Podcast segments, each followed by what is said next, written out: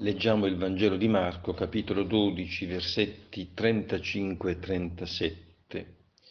Comincia così. Insegnando nel Tempio, Gesù diceva.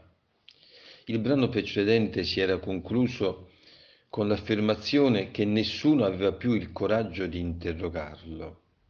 Questa volta è Gesù stesso che pone le domande e dice come mai gli scribi dicono che il Cristo è figlio di Davide.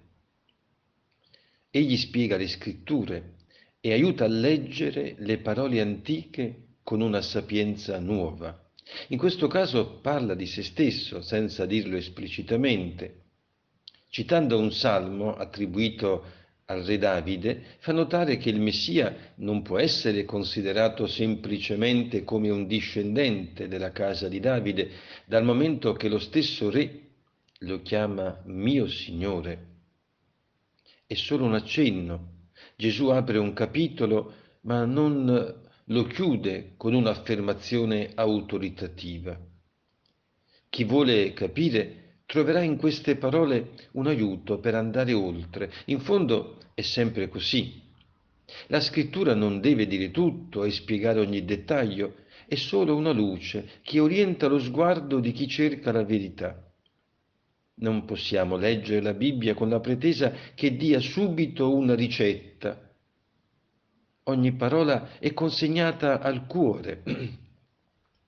Può germogliare e portare frutto solo grazie alla preghiera e solo lo Spirito può rendere nuova oggi quella parola antica.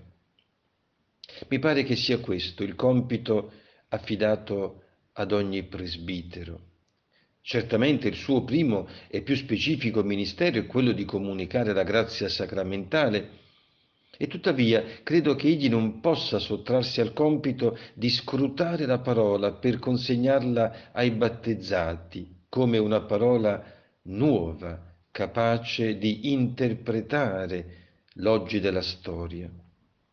Anzi possiamo dire che proprio questo è l'opus magnum, la sua prima e più importante attività.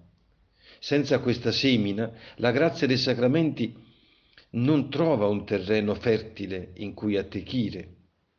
Se Gesù si presenta come un maestro che insegna la verità di Dio, ogni presbitero reso conforme a lui deve svolgere il suo stesso ministero e proclamare il Vangelo senza sconti, vincendo la tentazione di inseguire mode e tradizioni umane questo compito è ancora più importante in un'epoca in cui la verità dell'uomo viene offuscata e deformata. Se la Bibbia torna ad essere luce, l'uomo potrà scoprire la via della gioia.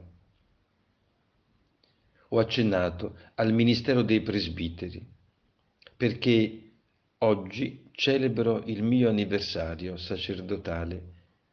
Vi chiedo perciò di unirvi alla mia preghiera. Con me rendete grazie, per me invocate grazia. Amen.